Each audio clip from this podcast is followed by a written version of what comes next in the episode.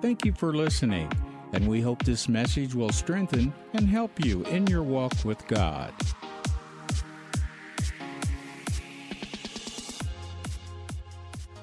All right, I want you to say everything I say and every hand motion I do, all right? That's the north. That's the north. That's the south. That's the east.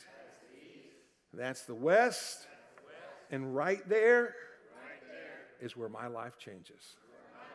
Right there is where I get better. Right there is where I get blessed. Right there is where I get lifted up. And I'm staying right there. Amen. Amen. You can be seated. Come on. So, I'm going to preach about being unstoppable today. And people that know me, which I know there's some people here that known me for a few years when we didn't all have gray hair. Uh, Some of us would have gray hair today if we didn't do something about it. I'm not looking at anybody in particular, just saying maybe. Somebody told me last week, you know, redheads don't turn gray. I said, not if they got a good hairstylist. unstoppable. What does it mean to be unstoppable? What does it mean to be committed to something and you just don't give up? You don't back up. You don't quit. You don't let up. You just keep going and pressing on and pressing on and pressing on. We give up too easy. We quit too easy. What does it mean to be unstoppable? So, look, I'm going to read a verse of scripture to you, and I want you to read this with me. It's James chapter 1, verses 3 and 4, which James 1 is my favorite chapter of the Bible. Knowing that the testing of your faith produces patience. What produces patience? So, there's going to be a test somewhere. Amen? There's no testimony without a test. Amen. We go through a test and we think something's wrong. Well, Peter said, Why do you think it's strange concerning the fiery trials that test you? There should be nothing strange about being tested. There should be something strange about failing. There should be something strange about giving up.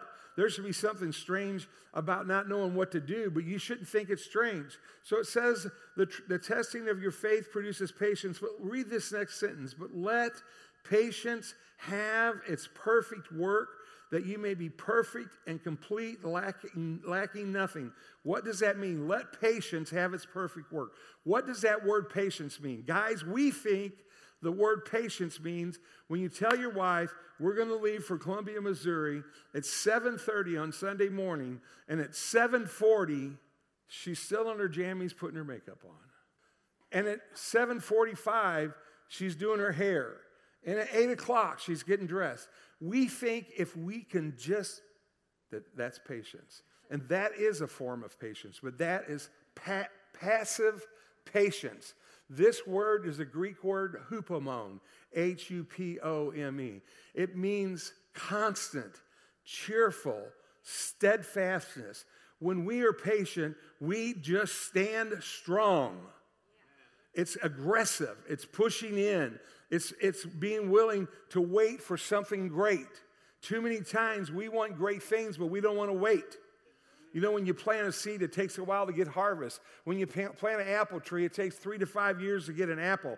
We want things to happen right now, today. But this is talking about being aggressive. It's like running a marathon and just keep running and running and running. And you can tell by looking at me, I run a lot of those marathons. But when trouble comes, we are aggressive with our faith. When trouble comes, we resist it. When trouble comes, we push back. You know, when the devil attacks you. So, you know, I've been saying this a lot lately because I think we don't really get this. But God is omnipotent, He's omnipresent, and He's omnipowerful. Satan is none of those. He's not all powerful, He's not all knowing, and He ain't everywhere. Amen. He's in one place. So I, I'm pretty sure Satan is not in Columbia today. I doubt if he's even in the USA. He's probably holed up somewhere else. Now, that doesn't mean he doesn't have his minions, the demons, here. But, the, you know, people say, you know, the devil's been after me. I doubt it. I doubt it. I told somebody one day, you know, um, that person should have never given in to that. He said, well, the devil was after him. I said, yeah, I know that, but they should have never give in. He said, everybody gives in at some point. But look, I don't like that. I said, I disagree with that theologically. He said, Well, you can disagree with it theologically all you want to, but I'll just tell you this. In heaven, one of the three main cherubim got under such pressure that he left heaven and he took one third of the angels with him. Think about that. So, look, you better have some strong resistance going on. You better be able to resist the devil. You need to be able to endure. Keep pressing on. The devil don't know what you're thinking. That was the whole point of that whole little three minute note there. The devil doesn't know what you're thinking. The devil comes after you. He attacks your finances. Don't say, I'm broke, because you're letting him out on, on a secret. Don't say, I'm sick, I'm going to die. Don't say my marriage is in trouble. Don't say my company's going to fail. Don't say my job is at risk. Don't, don't tell the devil all that stuff. You know, if the devil attacks you, attacks you, attacks you, and you never acknowledge him, it drives him crazy. He keeps saying, What the heck is going on? I know they have problems. I can see they have problems. What the heck is going on? You know, about five years ago, Sherry went to get her annual mammogram. And when she went, they did the mammogram and they um, came in the room and they said, Well, Sherry, you have a lump on your breast. And right here, you can see the computer screen from last year, no lump. And this year, the one from today, you can see a lump. So we want you to come back tomorrow and we're going to have a be- get you in a better piece of equipment and a better technician, but you have a lump on your breast. So Sherry came home and said, This is what the doctor said. She didn't say, This is what I have. She said, This is what the doctor said. I said, Well, we don't agree with that. Look, we didn't go into war tongues. I believe in war tongues, by the way. But we didn't go into war tongues. We didn't call it a day of prayer fasting. We just remained the same way that we always have remained. Yeah. Next day, she went to the back to the it wasn't at the hospital, it was at some clinic place. I went with her. They took her in a room with a machine and a doctor, and they did a mammogram. And they called me in the room, and the, the doctor said, So look, there's last year's, no lump. There's yesterday's, and there's today. You have a lump in your breast. By the way, I love this big screen, Pastor Tom. That's pretty amazing. Actually, I like a lot of things in here you've done. I like this church. Anyhow, she said, So look, you have a lump on your breast, so th- th- we're going to send you in two days to the hospital, and they have the best equipment there, and we're going to do a biopsy, and we're going to find out if it's cancerous or not. So two days later, we went to the hospital. We got there, and the doctor came in. He showed us all those x rays, which, by the way, I advise you go get a mammogram, ladies. I advise you go get an annual physical. I go get one every year. You know why? You don't know what you're battling unless you go find out what the problem is. Amen? And so we went in there. Doctor came in and said, Look, so this, this is last year. This is two days, three days ago. This is two days ago. I'm going to take you back here. We have the best equipment in St. Louis here, and we're going to do a biopsy, which means they stick a needle in there and pull something out of the lump. So, I said, okay. And uh, I prayed with Sherry. They put her on a gurney. They rolled her away. I was just sitting there. They said, We'll be back. In, she'll be back in 45 minutes. 45 minutes, no Sherry. Hour and 15 minutes, no Sherry. Nurse comes in. Well, we're having some equipment problems, but your wife's fine. She's laying back there. She's peaceful. And uh, we'll, we'll get it straightened out. Okay. Hour and 45 minutes. They come back and look. So we're having, still having problems. We got another piece of equipment. Everything's going to be okay. After about two hours, two doctors walking, two and a half hours, two doctors walk into the room. And I stand up and say, okay, what's up? And the original doctor that had been there early in the morning said, well, you know, we, we know that she had a lump, has a lump in her breast. We, we could see that from the last three days. But we think we had an equipment problem, and then we had a technician problem, and then we did this. And the other doctor said, no, that's not what happened. I am the breast doctor in this hospital, and what happened here today is what we call a miracle. There is no lump in your wife's breast. Your wife is fine. I don't care about the two day ago x ray or the three day ago x ray. I'm telling you, your wife is fine. There's no lump. About that time, they rolled Sherry up in a gurney and she looked in the room, and me and the two doctors were standing there face to face. And she said to the nurse, Is my husband upset? And the nurse said, I don't think so. Why? And she said, Because my husband's hell on wheels when he gets mad. And she thought because of all those problems, and they had been sticking her with a needle over and over, I was mad. Look, the doctor said this is what we call a miracle. That's what I call a miracle. That's what I call not giving in. Jack, were you, was there ever a moment when you weren't nervous or afraid or something? Well, the devil never knew it if I was. Sherry never knew it if I was. You know why? Because we were in agreement. We stand in agreement. We stand strong. We endure. We don't give up. We don't look back. We don't quit. We don't change our mind. We don't go a different direction. Years ago, we wanted to have a baby and we tried for years and couldn't get pregnant. And we did everything you're supposed to do to have babies. We bought baby beds, baby diapers, baby pacifiers, baby clothes. We, Sherry went every month and had a pregnancy test. Back then, you couldn't buy them. And every month, negative, negative, negative, negative. So I was at a conference in Salem, Missouri, and I asked a guy that I had a lot of confidence in if you need something or want something and you ask God for something, and it doesn't come, how long do you wait until you go a different direction? And he looked me right in the eye, Pastor Tom, and said, Say that again. I said, Okay, if you want something or you need something and you ask God for it and it doesn't come, you don't get it, how long do you wait before you go another direction? He looked me right in the eye and said, Say that again. So I thought, well, maybe I need to say it a little different. So a little different. I said, you know, like you know, my wife and I we're believing for something, and we ask God, and we just we haven't seen it. It's, it's been over five years. Should we go do something different? He looked at me and said, say that again. About the sixth time, I got it. When you ask God for something, when you believe God for something, when God tells you to do something, you don't ever do it a different way. You keep doing it the same way. We quit too easy. We give up too easy. We let go too easy. We need to learn to become unstoppable. Well, Pastor Jack, I don't know if I can do that or not. Well, I know you can do that. You can do that because my Bible says, Romans 12, verse 2 Do not be conformed to the world, but be transformed by the renewing of your mind, that you may prove what is the good, acceptable, and perfect will of God. You know how to find out the will of God? You know how to do the will of God? Renew your mind. What does that mean? It means learn to think like God thinks. It means put the word of God so deeply embedded in you that you think like God thinks. But you have to renew your mind. How many times do you renew your mind? As many times as it takes. Renew your mind five times. Renew your mind 10 times. Renew your mind a hundred times. Renew your mind a thousand times. Keep going back to the book and seeing what the Bible says. I don't get why Christians don't read the Bible. I cannot figure that out. That's a letter from God to you. You got to read it. You don't get it by osmosis. You got to read the book. Well, Pastor Jack, I'm not a good reader. Well, it's going to take you longer to read every day than me because I'm a great reader. I'm sorry. I wish you could read better. Even if you have dyslexia, you can read. You can get a Bible and play online along with the Bible and read the Bible. There's no reason anybody can't read the Bible. Do the Bible. Get the Bible down on the inside of you. Sherry and I have been reading the Bible every year for 19 years. Can't hardly wait to hit 20.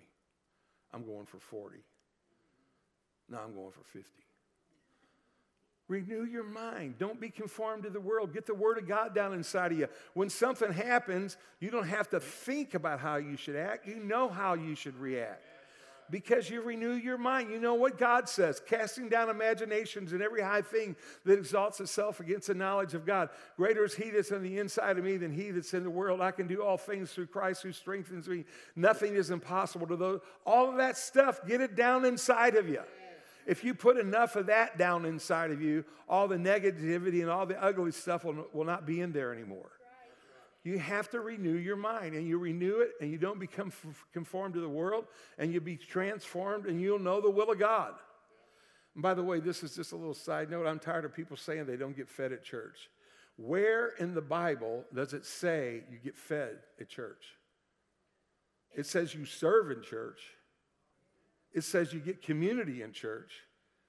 You can get fed in church because the seed of the word will be sown in your heart. But you know, if you're not getting fed in church, it's probably because you got rocky soil. So quit saying to the pastor, I just didn't get fed. What you need to say is, Pastor, I'm stupid and I'm hard soil and I just don't get it, but I'm changing. So, you know, I've had lots of people walk up to me over the years ago, I'm an atheist. I said, You know what that means? Yeah, I'm an atheist. I said, No. Atheist, the word atheist comes from two Greek words, atheos. It means without knowledge of God. So what you're you think you're telling me, I don't think there's a God. What you're really telling me is I don't know about God. Yeah. And so a lot of times we say and do stupid stuff just because we don't know what the Word of God says. That's because that's the way we were raised. That's where everybody around us. But we have to become unstoppable. We have to get to a place where we never give up, we never back up, we never quit. We think like God thinks. You know what I'm really talking about, Pastor Tom?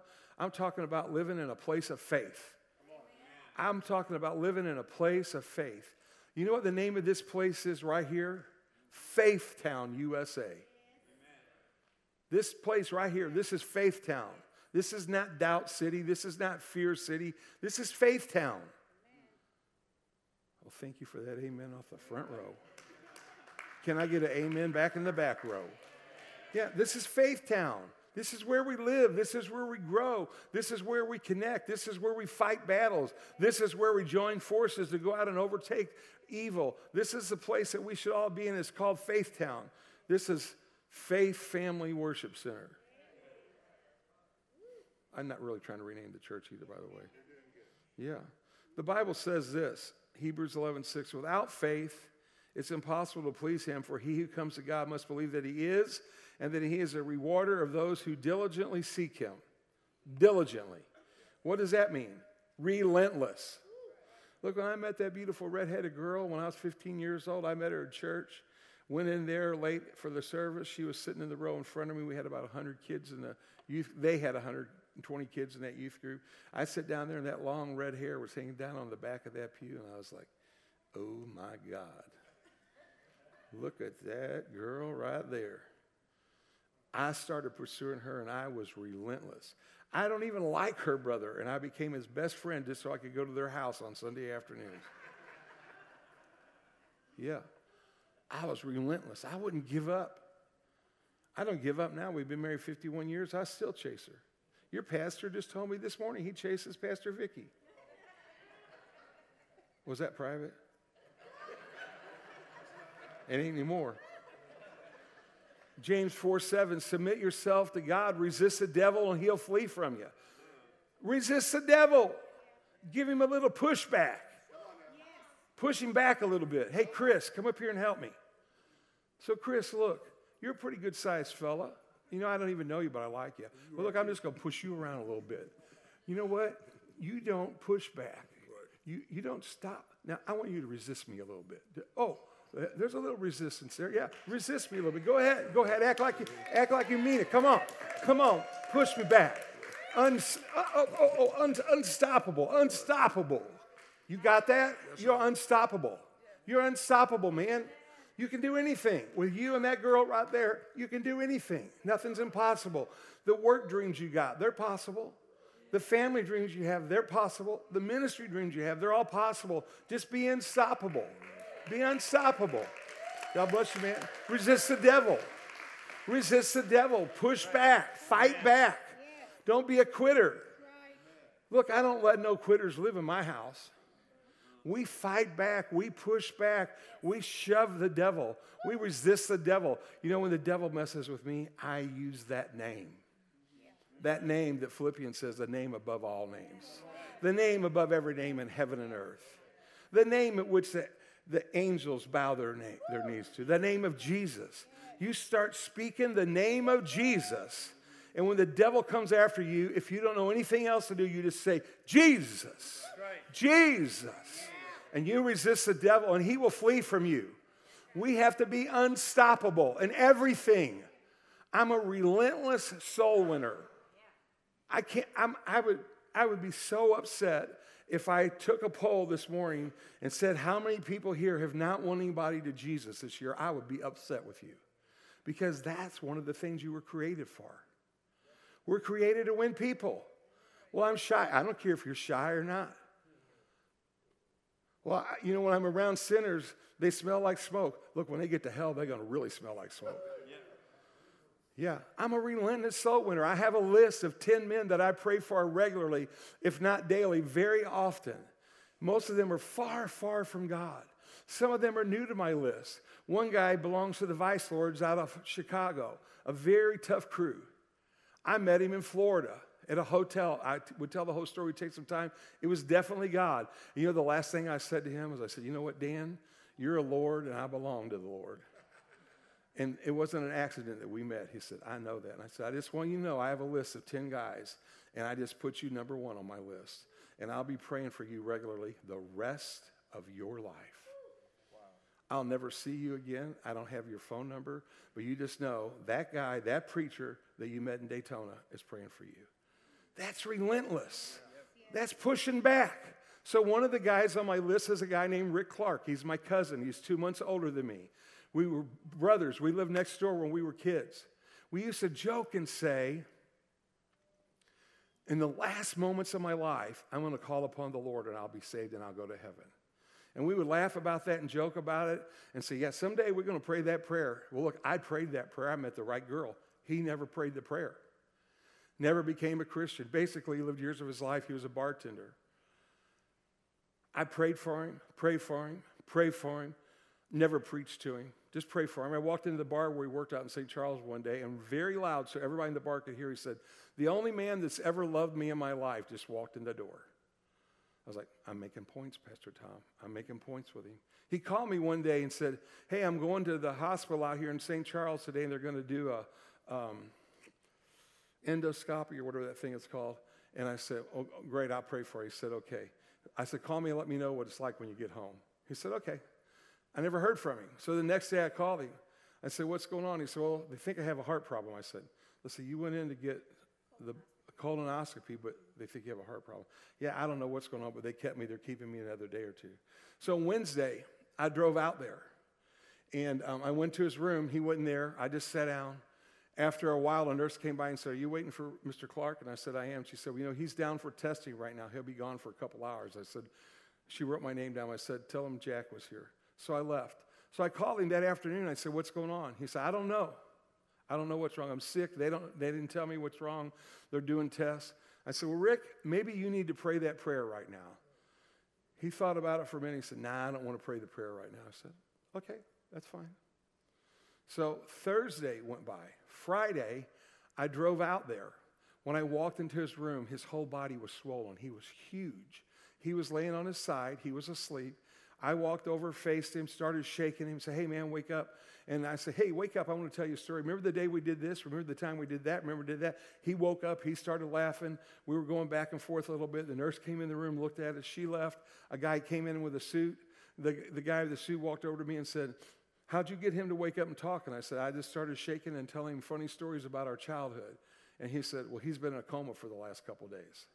We didn't think he would ever come out of that coma. And she said, actually, we're getting ready to move him up to in hospice, hospital, hospice care. There's some special name for that. We don't, huh? Palliative care. We don't think he'll live the rest of the weekend. This is Friday afternoon. I said, Rick, you understand that? Nope. I said, what's wrong with him, doctor? And the doctor said, Mr. Clark, you care if I tell him? Is this your pastor? He said, yeah, it's my pastor. He said, he's got cancer. It's spread everywhere in his body. There's no reversing this. He's going to die. So I said, You understand that, Rick? He said, No, I don't understand that. I said, Rick, you got cancer. You didn't come and get treatment soon enough, and they can't fix it. You're going to die. They think you're going to die right in the next few minutes or hours. He just looked at me and said, Wow, I didn't know that. I said, You want to pray that prayer now? He said, I do. I prayed the sinner's prayer with him about 4:30 or 4:45 on a Friday afternoon. 15 minutes later, he went in a coma. Nine o'clock Sunday morning, he died. You know why? unstoppable. Unstoppable. We don't quit. We don't give up. We don't look backwards. We don't let go. We don't say stupid stuff. We don't do stupid stuff. This is not a game with us. This is our life. This is the life of other people. When I get to heaven, guess who's going to be there? Rick Clark. He'll probably be right there at the gate waiting for me and say, Hey, that's the only guy in my whole life that ever loved me right there. Yeah. You know why? Unstoppable. You have to be relentless. You have to do what God calls you to do. This guy right here in the orange shirt with stripes on it. Come up here, man. You know, I don't even know you, but I like you already. You have got to be unstoppable. Don't back up an inch, man. Don't back and quit looking over your shoulder. There ain't nothing better back there than there is up there. Just keep looking forward. Does that make any sense to you? Yeah. The, pa- the past ain't going to help you and ain't going to kill you either. It's what's out in front of you, man. Be unstoppable. Make some strong commitments in your life. Make a strong commitment to your life. Are you married? Sir. Was that a no? I said, no, sir. Oh, that's a bummer. I like being married. I've only been married 51 years. Yeah, unstoppable. What's your name? Tiberius? Tiberius. You're unstoppable, Tiberius.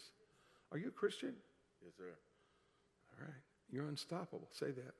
Unstoppable. I couldn't hear you. I'm unstoppable. Yes, you are. You. We're unstoppable. We just don't quit. We don't give up. We don't look back.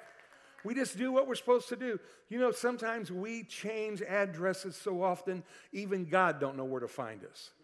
Because we don't, we're not patient. We think if something don't happen, well, I better change jobs. I better move to a different house. I better move to a different city. I better change churches. Why don't you just stay one place for a few years and see what happens? A few years? A few years, yeah, a few years. A few years. Great things happen if you stay planted. Great things happen if you keep pressing in. You just have to keep pressing in. Listen, you say, Well, I have a lot of problems. Well, look, this was some of the Apostle Paul's problems. It's 2 Corinthians 11 24 to 27. From the Jews, five times I received 40 stripes minus one. Three times I was beaten with rods. Once I was stoned. Three times I was shipwrecked. A night and a day I've been in the deep, in journeys often, in perils of waters, in perils of robbers, in perils of my own countrymen, in perils of the Gentiles, in perils in the city, in perils in the wilderness, in perils in the sea, in perils among false brethren. That's a rough one right there, Pastor Tom. In weariness and toil and sleepless often, and hunger and thirst and fastings often, and cold and nakedness. Look, your troubles always seem bigger than somebody else's trouble. But that's just because you're focused on them. Their problem might actually be a lot bigger than yours. It may be smaller, I don't know, but their problems don't matter. What matters is what are you going to do with your problem? You know, we like to take this verse. I'm going to read this to you. I read this several times last night, and again this morning. This is um, 2 Corinthians 1.13. No temptation has overtaken you except such as is common to man. Okay, let's stop right there. Whatever problem you have, it's common to mankind. Lots of people had that problem. You know, Tiberius, I like you. There's something about you, man.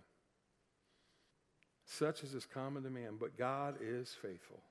Man, God is faithful, who will not allow you to be tempted beyond what you are able, but will with the temptation also make a way of escape that you may be able to bear that you may be able to bear it, that you may be able to bear it.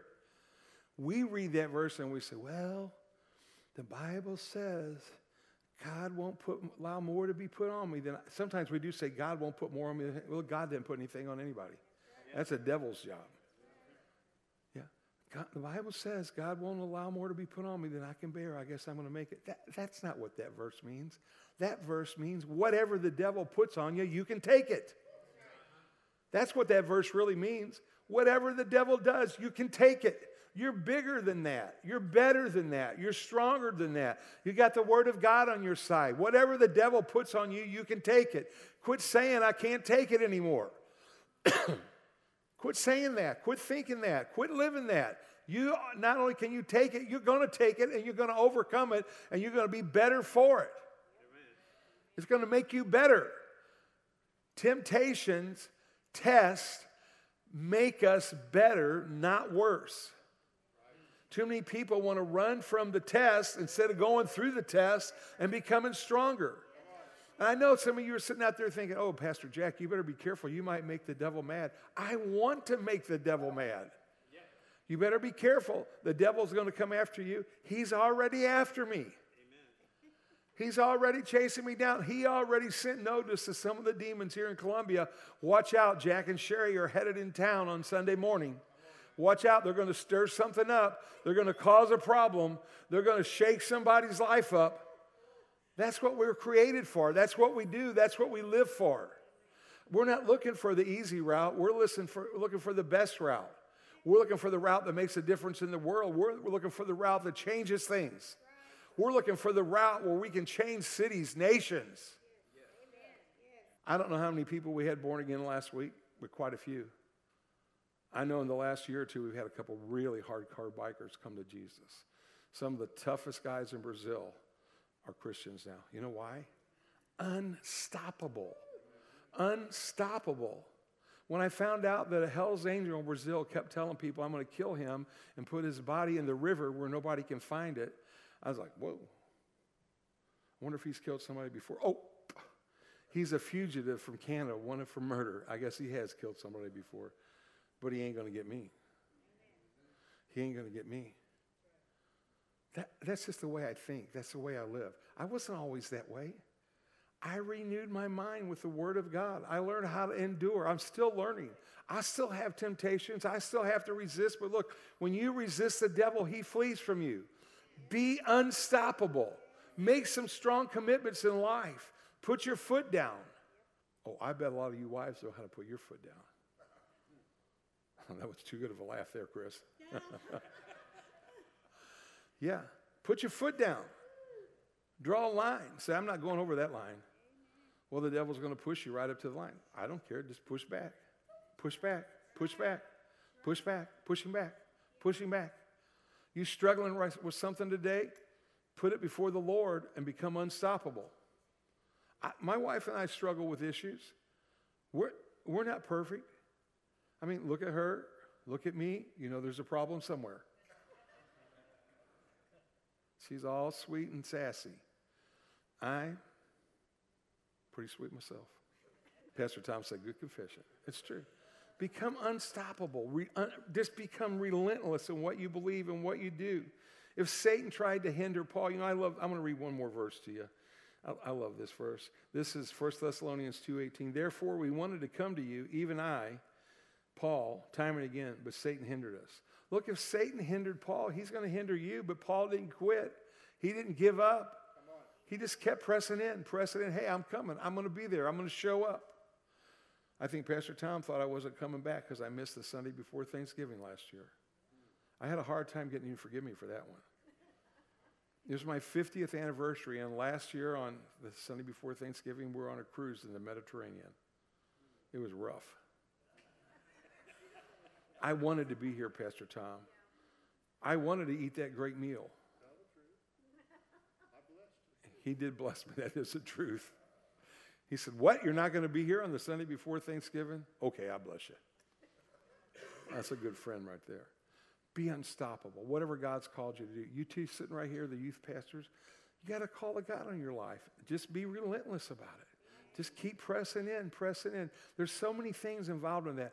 You have to work, you have a family, you have commitments, you have a life.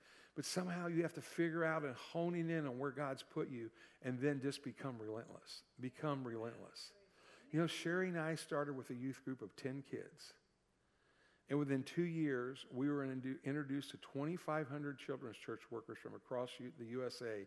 And the host of the conference, Willie George, introduced us and said, I've searched the USA this year, and these are the best youth pastors in, St. Louis, in, in the United States. Just be relentless. Be the best you can do. Do something great with it. You'll never, you'll never regret it. The kids, those kids still love us today. Write us, talk to us, support our ministry. Yeah, whatever you do, just be relentless. Keep pressing in. Don't stop. Don't give up. Thank you for listening today. We believe God's Word is what will sustain us in any situation in our lives. For more information, please visit us at familywc.org or you can download the app. Look for us as FWC Como.